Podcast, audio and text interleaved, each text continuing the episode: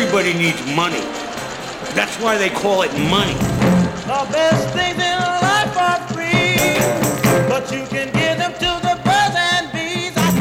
From Fool Global Headquarters, this is Motley Fool Money.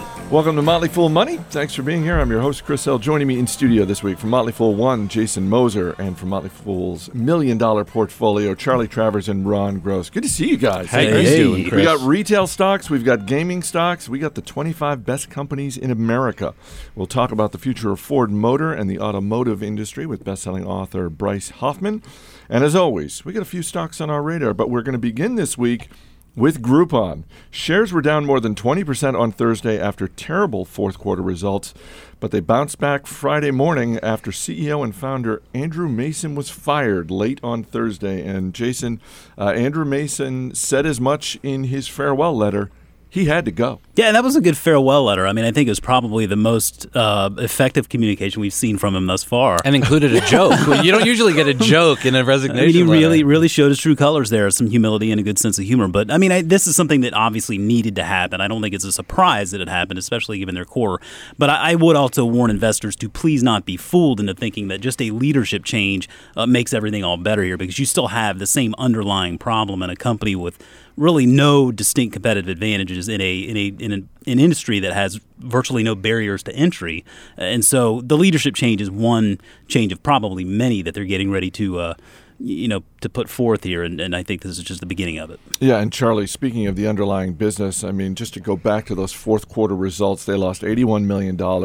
They forecast flat sales, margins are shrinking, cash flow is declining. There, I mean, is there any? But it rhymes with coupon. yeah, it does rhyme with coupon. That might have been the best move they ever made. Um, wh- I mean, it, it, it's I, I kind was of hard. waiting for a bright spot out I of was you just, there. I was actually going to turn it over to you for any silver lining in this Ray business. of sunshine. Um, I- I, I think that they do have a well-known name and brand. Uh, I do think they have a large number of users, uh, but I think they need to tweak the business model a little bit. The economics of these deals are not that great for merchants.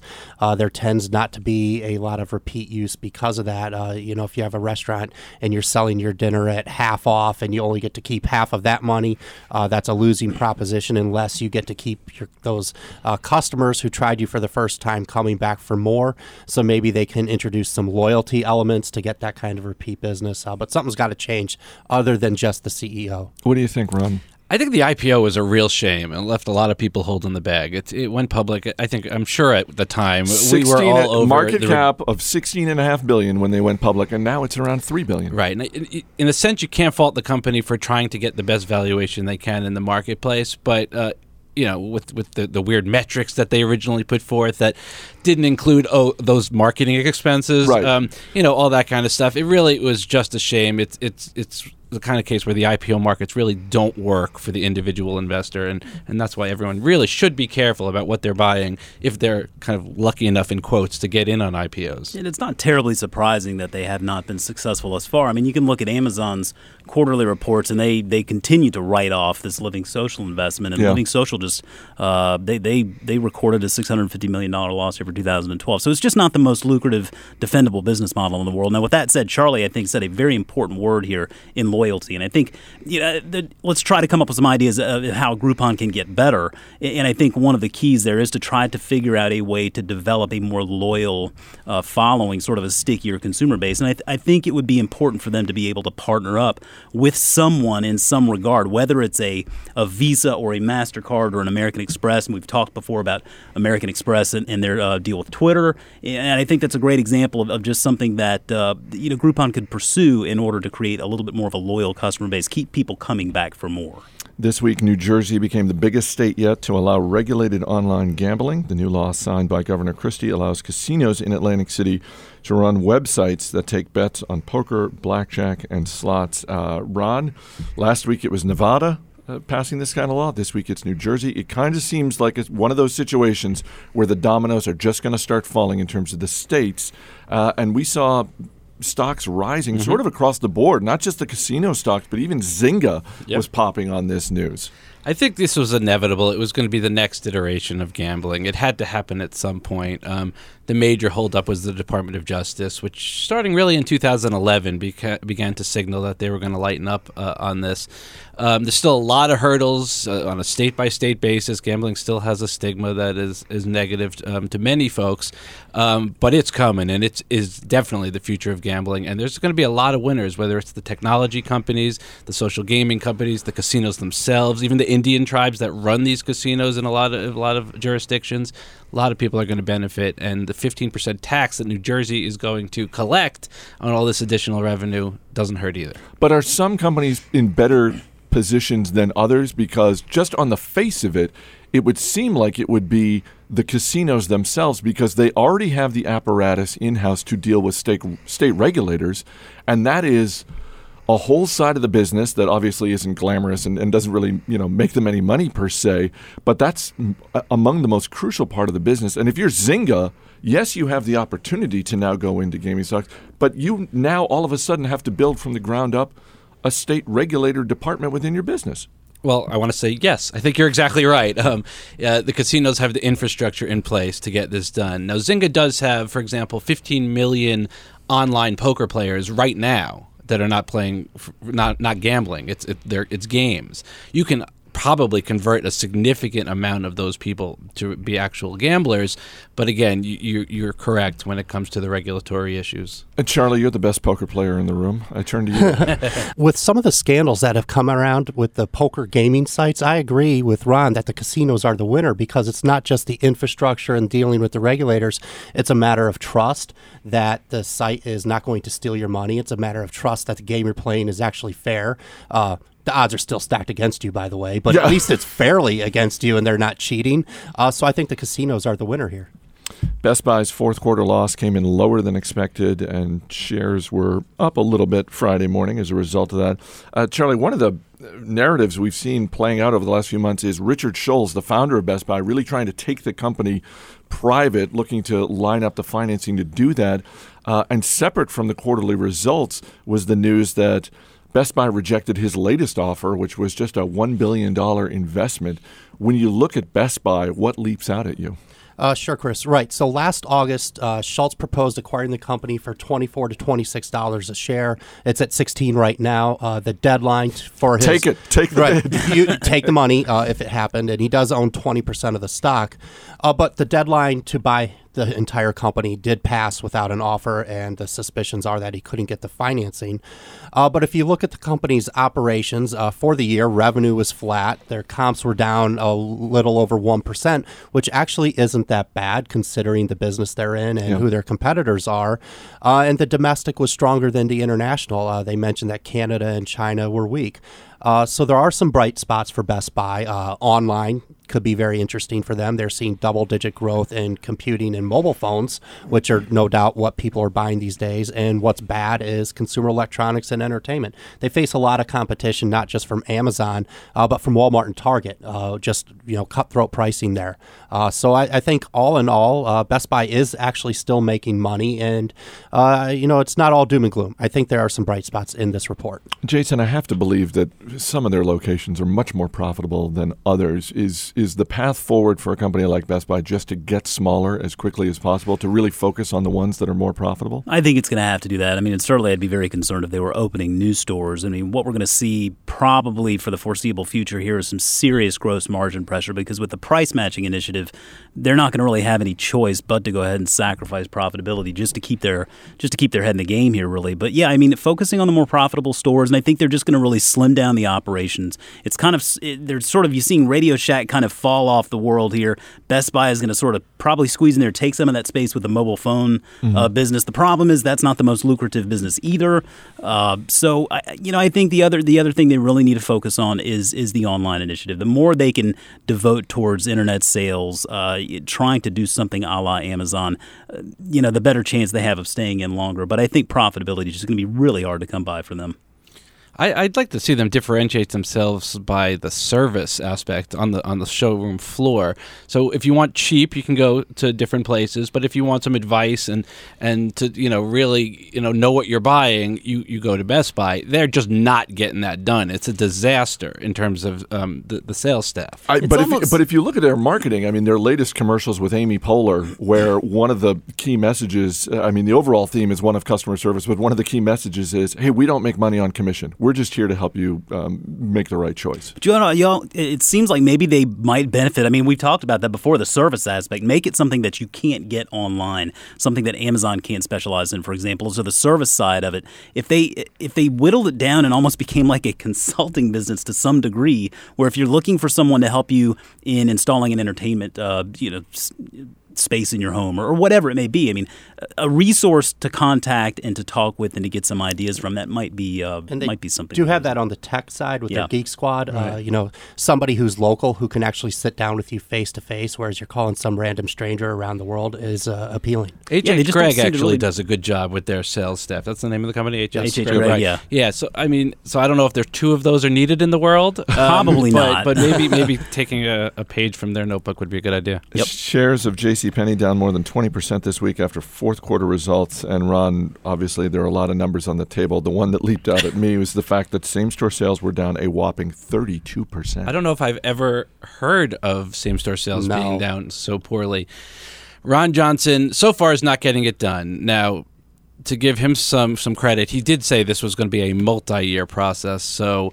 Um, He was right. He was completely right. it appears it is not going well, though. The the the boutique concept, uh, creating uh, many, you know, dozens and dozens of boutiques within JCPenney, um, and taking kind of the sales, promotional couponing away, doesn't seem to be what the core customer wants. So he, he is admitting that that he's getting back to the sales. He's going to start running weekly sales. Um, there will be promotions and coupons. So th- that's good. But I'm just not sure in this competitive environment. Retail's a tough business if JCPenney can turn it. Well, s- similar to Best Buy, when you look at the fact that they have 1,100 stores, they have 160,000 employees, isn't getting smaller as quickly as possible, isn't that part of the solution? I, I definitely think that's the case. You look at probably take your most profitable stores, maybe the quar- your top quarter, top half. You get rid of the rest. You have you can, can I think you can have some of that boutique concept still in the store, but also offer uh, some sale merchandise to the core customer. Maybe you can compete and, and be profitable in, under that scenario. The balance sheet's not strong. Their uh, CCC plus, that's triple C plus to you and me, uh, credit rating, the lowest tier of junk. Um, so the balance sheet is not necessarily there to for them to get this done, and I don't know how they're going to access capital. So they're in trouble. Uh, you know, so we've been following the story for almost a year now, and if I go back to their Q2 call, that was supposed to be the bottom, and they said up front it's going to get worse before it gets better.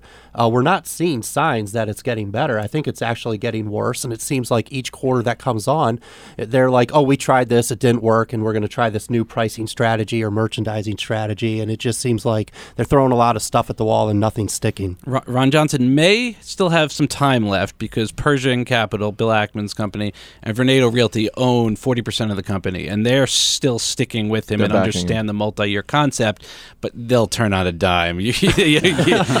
they're in this for a profit. Coming up, we've got the battle of home improvement stocks and the 25 best companies in America. Stay right here. You're listening to Motley Fool Money. Hey, it's Chris here. Is your business protected from data loss? If not, join the 80,000 businesses who trust Mozy to protect their important information. Mozy automatically backs up your critical files to world class data centers with maximum security. It's easy to use and costs up to 80% less than other solutions. Learn more at mozy.com. That's M O Z Y.com. Mozy, it's always there. As always, people on the program may have interest in the stocks they talk about, and the Motley Fool may have formal recommendations for or against. So don't buy or sell stocks based solely on what you hear. Welcome back to Motley Fool Money. Chris Hill here in studio with Jason Moser, Charlie Travers, and Ron Gross. Uh, programming note next week, Motley Fool Money will be recorded live at the Kogod School of Business at American University in Washington, D.C. We're doing a taping on Thursday night, and if you are in the D.C. area and would like to attend, drop us a note. radio at fool.com. That is Thursday, March 7th at the Kogod School of Business at American University. Two home improvement stocks reporting this week. Lowe's fourth quarter earnings came in better than expected, but the guidance for 2013 was disappointing. Home Depot fourth quarter profits came in higher than expected. Uh, so, Jason, not a big surprise. Home Depot shares doing a little bit better than Lowe's this week. Yeah, I think Home Depot was the winner of the two. They were they were decent quarters. Lowe's was a little bit uh, less stellar, so to speak. But I, I, do think that these are these are both good signs that there is some traction, at least in housing. Consumers are getting back out there and, and buying. The one thing I, I, like about Home Depot and Lowe's, these are two great ways I think to play the housing uh, rebound, so to speak, because they they don't they're not so levered just to whether housing is good or bad, you know, because they can still uh, benefit from from the renters and they can benefit from uh, you know people buying homes as well, new home construction. There's always something to get at Home Depot or Lowe's, and always something to do. I, I like Home Depot better in this case. It's bigger. Uh, they're able to bring a lot more of the uh, the cost savings down to the bottom line. It's a more profitable operation than Lowe's, and certainly the the raise in the dividend and the 17 billion dollar stock buyback show that they are very optimistic of their future as well. Shares of Priceline up this week after fourth quarter earnings came in higher than expected. Charlie, revenue up 20%. This company's just crushing it. Yeah, they sure are, Chris. Uh, bookings were up 31% uh, to $28 billion. That's just a huge number. That's people buying hotels, flights, and rental cars uh, through their websites. Uh, earnings per share up 34%, and they're guiding for another year of 30% growth in 2013. Uh, some of the bright spots for them is the growth in Asian and Latin America. Uh, their, their core market is Europe, just to put that in perspective, uh, through their bookings.com websites. They just have a huge network of hundreds of thousands of hotels that you can go to their website and get a great deal on. For the past several months, we've been compiling data and analyzing more than 1,700 public companies to come up with our list of the 25 best companies in America. And when I say we, yeah, we haven't been. we haven't been doing it. Uh, I got to give a shout out uh, to our managing editor at Fool.com, Brian Richards, uh, and the whole team that worked on this: John Reeves, Alon Moskovitz, uh, Anand Chokkavelu. Dari Fitzgerald and Chris Weiscarver, basically weighing how companies treat all of their stakeholders and coming up a, with a list of the 25 best. So, working off of that list, what's a stock that's on your radar, Ron? Well, unlike two uh, retailers we discussed earlier, Best Buy and J.C. Penney, Nordstrom's knows how to do retail, and uh, it's a fantastic company. Um, relatively high end, but uh, great, great customer service. Uh, they pay their workers on average 60% more than the average retailer. Um, higher profit margins than Macy's and Saks. Um, so they do a really wonderful job. Only about 240 stores, so they they, they know they know how to do it right. Yep. Unlike we said, J.C. Penney with more than a thousand stores. Uh, so it's a, just a wonderful company, not screamingly cheap, but also not very expensive. Just kind of where you think it would be. And the ticker symbol? You know, I'm drawing a blank, gentlemen. What is the ticker symbol on Nordstrom's? It's it's the initials. Guess, it's is like it N O R D. No, no, I think No. it's, it's JWN. I think. We'll That is get- we'll- correct. we'll It get- is JWN. JWN. I get Thank a, you. I get a point for that. plus Charlie one. Travers, what's your stock off the list? I'm going with Google, Chris. Uh, it is just one of the most innovative companies in America. And it, it's not just that they come up with great things like Gmail and search, it's that they make it easy for their consumers to use, uh, really breaking down a lot of the barriers that can be intimidating about tech. And I think that's one of the reasons they're so successful. And the ticker? G O O G. See, Charlie Just knew try- the ticker. yeah, sorry. Jason. I know my ticker too. It's Under Armour, number ten on this list. Ticker is UA, but uh, you know this is Kevin Plank's business, and and that's one of the reasons why I like it so much. He's certainly married to its success. Uh, big competitor is Nike there, but uh, Under Armour's doing a really good job keeping inventory under control, and they're witnessing some gross margin pressure there. But uh, I do think that it's a long-term growth story. The stock is not cheap today, but I think that it's definitely one worth keeping on the short list. Under Armour is number 10 on the list. Google is number 4 on the list. Nordstrom is number 17 on the list. But if you want to check out the entire list, go to fool25.com. That's F O O L 25.com. It's our list of the 25 best companies in America. Ron Gross, Charlie Travers, Jason Moser. Guys, thanks for being here. We'll see you next week at uh, American you. University. Cannot wait. Thanks, Chris.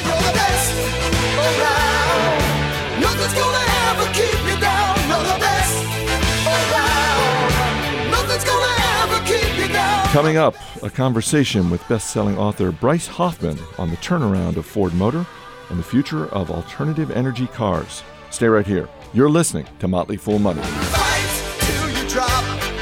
You never stop. You can't give up until you reach the top. Welcome back to Motley Fool Money. I'm Chris Hill. When Bryce Hoffman first started covering the Ford Motor Company for the Detroit News back in 2005, the automaker was on shaky ground.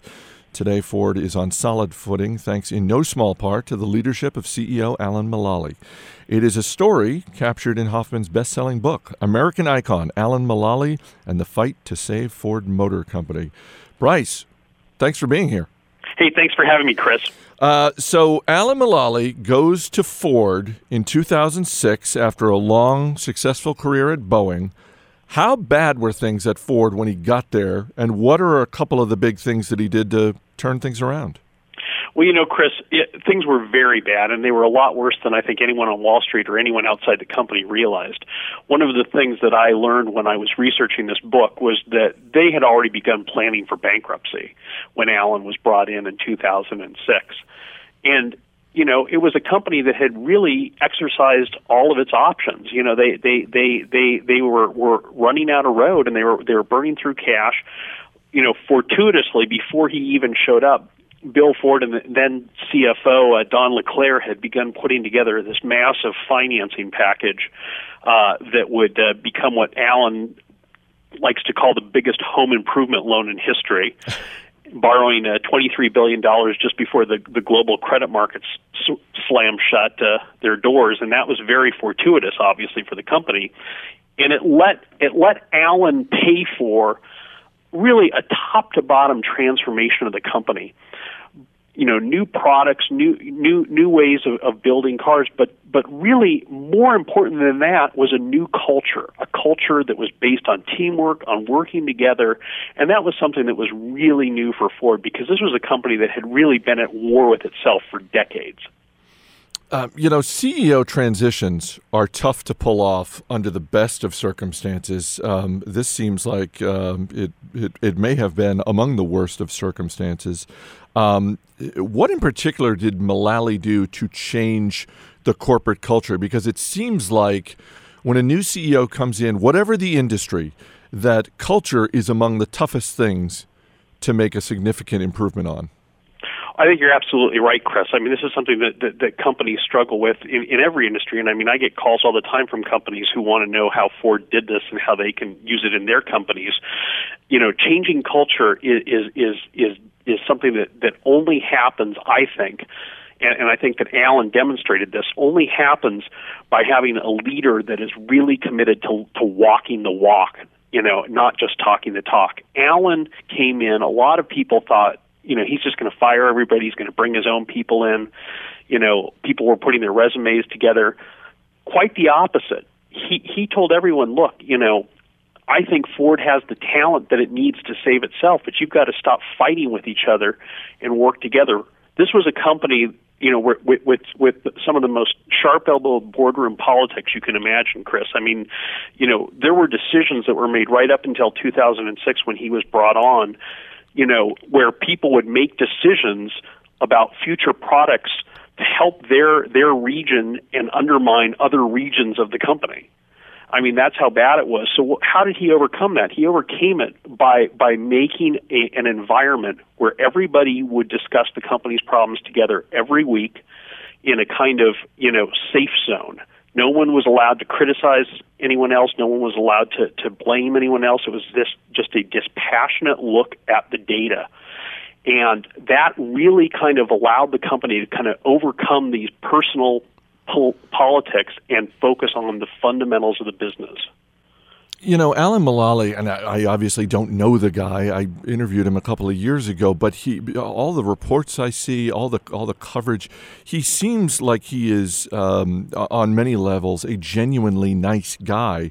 But I can't imagine you get to be the CEO of Ford Motor Company. I can't imagine you get to that level of business success without being tough. So uh, my question is, what does the Alan Mulally brand of toughness look like? How does he wield power within Ford Motor Company? You know, Chris, that's an excellent question, and and it's it's a question that we asked him very soon after he came to, to, to the company because, you know, as you know, he's very ebullient. You know, he kind of an aw shucks guy, and and we asked him, you know, where's the toughness? And and believe me, he is the proverbial iron fist in the velvet glove. He'll smile at you, he'll pat you on the back, but if you don't deliver on your commitments, he will hold you accountable. And that was new for Ford. This is an industry that was based on excuses, that was based on blaming other people. And Alan, you know, would take these executives and, and say, you know, why is why is this going wrong in your your division? And if they didn't have an answer, he just smile at them and say, "Well, I know you'll have it for me next week." and, and, and, and pat them on the back, but it was it was it was there was a firmness that that it, that they knew that if they didn't have the answer, that they were going to be just just withering under that stare, and it really comes down, like I said, Chris, to accountability, holding people responsible for executing their part of the plan. Uh, Alan Mulally is staying on as CEO through 2014, and the odds on favorite to succeed him is Mark Fields, who's the chief operating officer. What is Mark Fields' leadership style like, and to what extent do you think he's going to be able to maintain this new and improved culture? Chris, I've known Mark for, for, for a long time. Before Alan's name was even mentioned here, I, I was working with covering market when he was president of Ford's Americas Group, which was the company's largest division. Mark today is really a product of Alan's cultural transformation. He's a guy who, who was the first person on the team to really get with the program. There's a story that I tell in the book that I think is is really illustrative of how how Alan's process works, and and every week you know he would he would ask the executives to to give a five minute update on their part of the company and color code it. All the data points would either be green if they were on plan, red if they were off plan, or yellow if there was a, a question about them. And for the first few weeks, all of these these slideshows were green. And finally, Alan just just stopped one of the meetings in the middle of the meeting and said, "Hey guys, we're about to lose fourteen billion dollars. Is is there nothing going wrong at this company? How do you explain it?" The next week, the next week, Chris, Mark was was preparing his slide deck, and this was in December of 2006. They were getting ready to launch the new Ford Edge, brand new vehicle. And Mark knew that there was a problem that had been discovered at the last minute by some of the test drivers at the at the factory, uh, and it hadn't been diagnosed yet. Some sort of rattle in the back, and it was the end of the year. This was the type of thing that would normally just be brushed under the carpet because people would be anxious to, to close the year out, get their bonuses, you know, no one would want to have to to get called on the carpet for something like this at the end of the year. But he decided, you know what, I'm probably going to lose my job anyways, so I'm going to see if this guy's for real. And he put it in red. And uh, the next Thursday, Mark gets up and is giving his presentation. He gets to the to the product update slide, and he says, "And as you can see here, everybody, uh, we have a problem with the Edge launch. It's in red. Here's what it is." the entire room just fell silent, Chris. And I talked with every executive that was in that room, and they all told me the same thing. They thought Mark Fields had just fired himself from Ford Motor Company. And then all of a sudden, they heard someone start clapping. And everyone turned around, and it was Alan. And he just kept clapping and clapping. And he said, Wow, Mark, that's great visibility. Who can help Mark with this problem? And, and of course, then everyone tripped over each other to try to you know offer help. and the funny thing, though, Chris, is that even after that, people told me that they they fully expected when they showed up a week later that Mark was going to be gone. That that Alan had just put on a brave face for the meeting, and that he had quietly taken him out behind the woodshed and, and lopped his head off uh, in the next seven days. When Mark showed up the next week and wasn't in trouble and wasn't you know demoted or or, or on the way out the door, everybody said, "Wow, I guess he really does mean it." And the meeting after that, as Alan has described it to me, the slides were like a, a as he puts it, a beautiful rainbow of color, most of it red. You're listening to Motley Fool Money, talking with Bryce Hoffman, author of the best-selling book American Icon, Alan Mulally, and the Fight to Save Ford Motor Company. What surprised you the most when you were working on the book? Chris, the thing that surprised me the most was just how close Ford got to, to going out of business. I mean, I had been covering this company every day, you know, since 2005. I thought I knew what was going on, you know, and and you know, the truth of the matter is is that even with the, this massive home improvement loan, Ford's decision not to take a government bailout to fix its problems itself was was one of the gutsiest moves in, in recent business history, because t- to make it through the crisis, go back in time to 2009, 2008, when the auto industry was just tanking here, and, and, and Ford had the opportunity to join GM and Chrysler in, in a government-sponsored restructuring. They chose not to. They made it through, but to do that, I mean, they had to get, they they they canceled the services that watered the plants in their offices. They they required a vice president's signature to order paper clips. They they stopped shoveling the snow off of, of off of sidewalks and uh, on the campus. I mean, they cut so much just to keep the lights on through that period, but that paid huge dividends for them with the American public in particular. Coming up, Bryce Hoffman's biggest question about Ford and a round of buy, sell, or hold. You're listening to Motley Fool Money.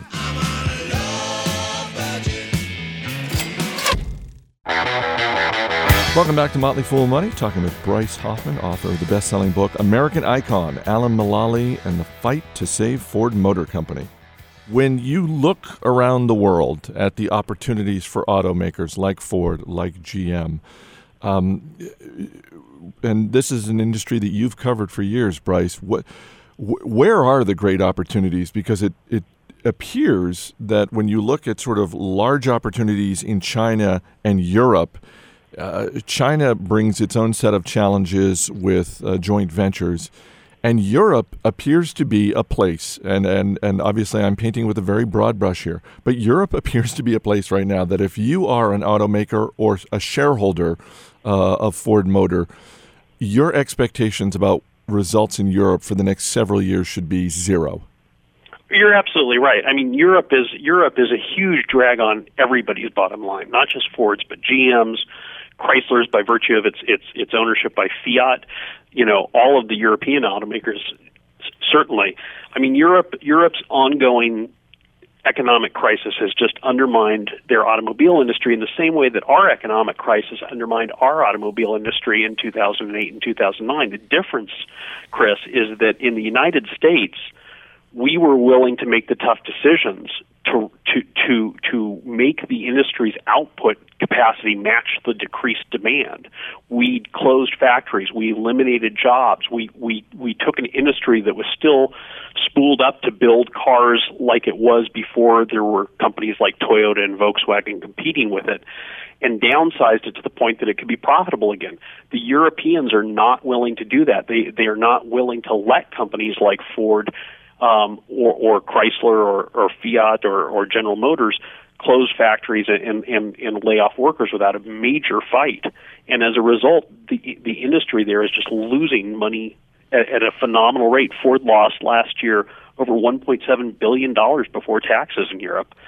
You know, the opportunities, though, interestingly enough, America is an opportunity again, which is something that if you had, had said that just, just three or four years ago, it, people in the auto industry would have laughed at you because we were in such bad shape.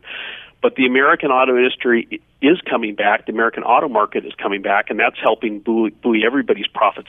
But China, as you mentioned, China is the big opportunity. China is the holy grail in this whole thing for everybody because it has passed the United States to become the largest automobile market in the world. And, you know, you companies like Ford need to grow there and grow there in a big way if they're going to succeed, you know, in the next century here, the the, the rest of this century. Uh, Ford is obviously a company you've studied very closely inside and out. At this moment in time, what is the big question you have about Ford Motor and their prospects?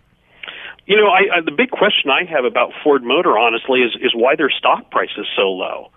I mean, if if you look at this, Chris, this is a company that generates, and, and, and let me just be clear, I don't own a single share of Ford, but they generate between three billion and four billion dollars in cash flow annually right now, all of which is is accruing to equity. And, and so I have to ask myself, why are the equity markets ignoring that? It's also a company that not only has restored dividends, but has has doubled those dividends this year. And you know, yes, there are problems in Europe, but I mean, it's amazing to me, you know, that, that Ford is trading so low and that, and that the financial markets aren't seeing the fundamentals that really exist there. But that doesn't mean that it's not a company without challenges. And I think the biggest one, honestly, Chris, is Lincoln. You know, they are in, in their umpteenth attempt to revive the Lincoln brand right now, and I'm still not sure it's going to work. Uh, broadening out uh, to alternative energy cars. What, you know, we, we hear about electric cars, hybrids.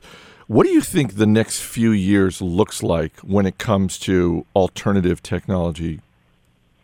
Well, you know, it's interesting because Ford has an electric vehicle and, and it can barely sell any of them. GM has struggled to sell its Volts. Chrysler, uh, through Fiat, just introduced its its own electric vehicle, despite the fact that that, that CEO Sergio Marchionne says that it's ridiculous because there's the the only reason that they're building it is for political reasons. And I think that you know this this is the honest truth though i mean for for for years people have accused detroit in particular of of of holding back the electric car and for years detroit automakers have said they're not holding back the electric car. That, that they don't think the technology is quite ready for prime time. They think it's too expensive, and they're not sure people actually want them. Well, they've now finally all built them, and guess what? The technology is proving not quite ready for prime time. They're too expensive, and people don't really seem to want them. You're listening to Motley Fool Money, talking with Bryce Hoffman. His book is American Icon, Alan Mulally and the Fight to Save Ford Motor Company. Uh, before we wrap up with a round of buy, sell, or hold, uh, let me ask you uh, one of the questions that I asked Alan Mulally when I interviewed him a couple of years ago. Uh, a couple of years ago, what was the first car you owned? the first car I owned was a Ford Econoline van.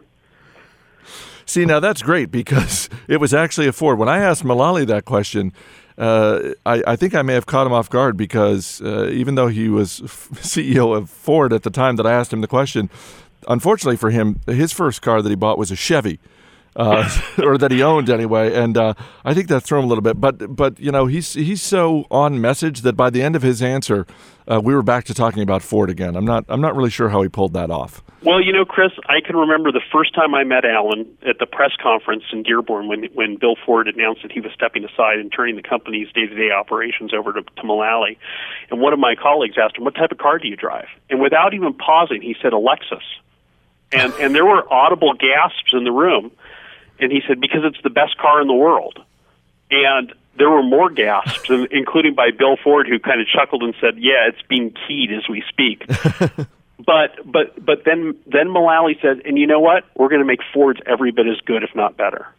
And and, and you know he it, it, a big part of his strategy of his management system is honesty about not sugarcoating your mistakes and your shortcomings, but but planting the flag about where you want to go and talking about how you're going to get there. Imagine that. All right, we will wrap up with a round of buy, seller, hold. Uh, as we discussed earlier, this was uh, Mulally's baby when he was at Boeing, uh, but it is grounded for the moment. Buy, seller, hold. The future of the Dreamliner 787. I, I think I, I, I think buy in the long term. It, it's a, it would be a long term buy, I think, because I think that they will ultimately get it right, but I think it's going to have a lot of issues between now and then. It's got a relationship with most of the major automakers. Buy, sell, or hold the future of Sirius XM satellite radio? Sell. As much as I like listening to Sirius, I think that if you look at some of the technological advancements that are happening right now, um, GM just announced that they're going to put uh, high speed internet in their automobiles over the next year or so uh, that's going to make it easy to do things that are a lot less cost effective. I mean, a lot less costly than than, than Sirius, like uh, Spotify or or, or uh, Pandora in your car. That said, I, I, I, I'm sure that Sirius has got uh, people working to come up with an evolutionary business model that will keep them in the game. Uh, and finally, this is an automotive technology that, frankly, scares me. Buy, sell, or hold Google's driverless cars. Uh, how about this? Buy insurance. oh, believe me, I'm going to double up on insurance when those things hit the road in mass market. The Wall Street Journal named it one of the best business books of 2012. It is American icon Alan Mulally and the fight to save Ford Motor Company. It is available everywhere in paperback. Bryce Hoffman, thanks so much for being here. Thank you, Chris. That's it for this edition of Motley Fool Money. To check out the Motley Fool's list of the 25 best companies in America, go to fool25.com. The show is mixed by Rick Engdahl. Our engineer is Steve Broido. Our producer is Matt Greer. I'm Chris Hill. Thanks for listening. We'll see you next week.